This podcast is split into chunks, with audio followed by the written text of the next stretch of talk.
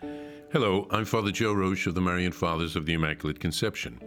Thank you for joining us as we continue our journey of reading the Journal of Blessed George Matulaitis from beginning to end. Today we take up from where we left off, beginning with March 12th and 13th, 1919, Part 1, pages 218 and 219. March 12th, 1919, Part 1. At 6:30 in the evening on March 11th, I gave a retreat conference to the Lithuanians at St. Nicholas Church. On March 12th at 6:30 in the morning, I spoke to the Polish members of the Third Order of St. Dominic of the, of the Dominican Church. Then at 6:30 in the evening, I spoke to the Polish servant girls at the Bernardine Church. On March 12th, a Lithuanian, apparently a well educated man and a good Catholic, came to tell me about the sad situation of the parish of Vidish, Vidishkai. The pastor there is an old and slovenly man. He is not doing anything himself, nor will he let anyone else work there.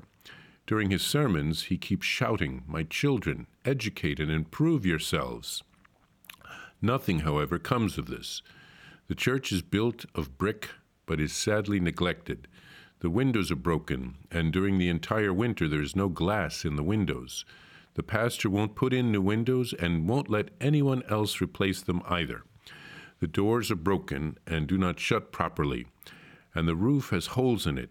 During the winter, the people gathered, gathering in the church cannot bear the cold, and so they go to neighboring parishes. The promised I promised to investigate the matter and do something about it as soon as I could. May God grant a change in the times and give us peace. Now it is impossible to communicate with anyone or to find out what is going on. March 13th. Three delegates from Idolta in the parish of Druya came to see me. They asked me to let them start a new parish. There is a small chapel in Idolta, and they are planning to build a rectory soon. After conferring with my secretary, I gave them permission to have a mission at Idolta for the time being and promised to let them have a real parish as soon as I could arrange everything as required by canon law. One of the men spoke broken Polish, but it was very awkward for them, probably as difficult as Belarusian is for me. The other two kept silent. Realizing that they were true Belarusians, I asked them to talk in simple speech, that is, in Belarusian. The men changed completely. Their faces lit up. They became talkative, jovial, and uninhibited. I asked them to tell me about their troubles and worries. I learned that Father Bolik teaches catechism in Belarusian and preaches in Polish and Belarusian by turns. Which language do you prefer? Which is easier to understand? I asked them. The simple speech, of course. That is Belarusian, they replied. I told them not to be ashamed of their own language because it was just as much God given as Russian, Polish, or Lithuanian. I blessed these people and let them go home.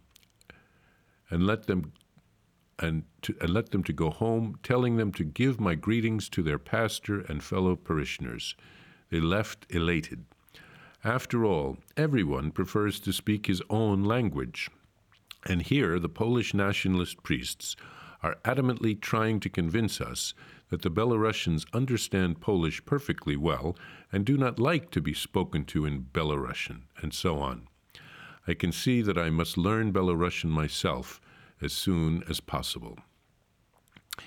In this entry, Blessed George lists the various appointments that he has for different groups of the faithful in the diocese in various churches. He hears of the terrible situation in a parish where an elderly pastor who is negligent in his duties, has allowed the church to fall into disrepair and will allow no one else to fix the broken windows for some reason. Perhaps the man is depressed, perhaps he's having mental uh, problems because of the war. Uh, people are abandoning the church for near, nearby parishes because the cold is unbearable in winter. Blessed George offers a prayer to heaven, asking God for peace the war situation puts everything in turmoil. People become desperate. Uh, the elderly priest was shouting in his sermons, My children, educate and improve yourselves.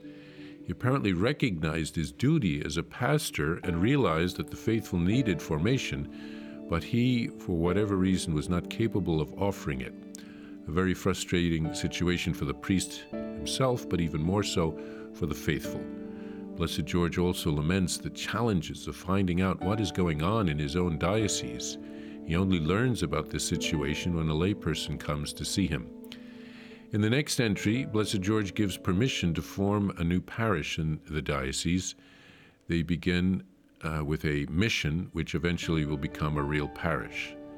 And Blessed George writes of encouraging the delegates who come to see him to speak Belarusian, their native tongue. He sees that he will have to learn it because there is a real need for it in his diocese.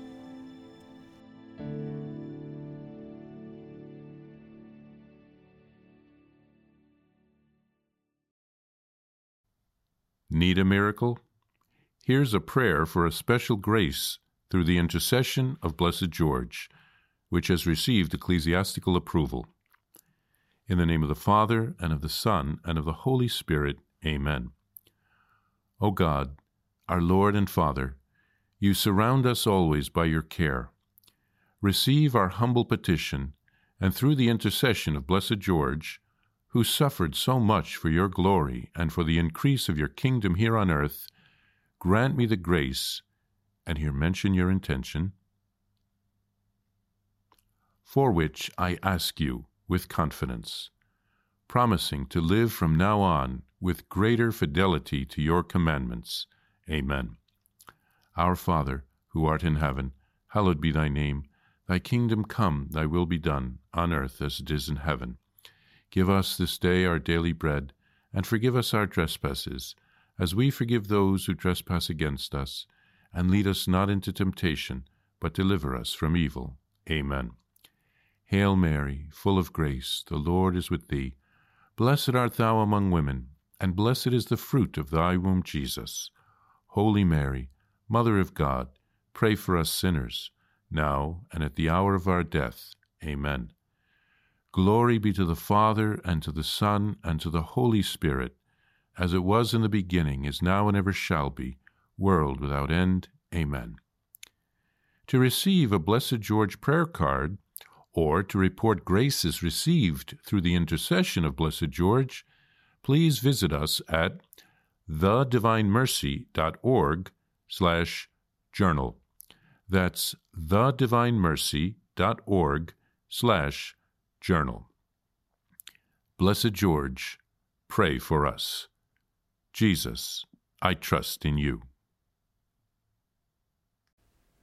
Please follow or subscribe to this podcast to receive the latest episodes and updates. If you have been blessed by this podcast, I invite you to leave a review. Reviews greatly improve our podcast ranking and will help spread this podcast to other people throughout the world. Thank you, and God bless you. Are you a Marian helper? Join our Spiritual Benefit Society and start sharing in the graces of all the daily masses, prayers, and good works of Marian priests and brothers all over the world. Sign up is free and easy. Simply visit micprayers.org. That's micprayers.org. Thank you, and God bless you.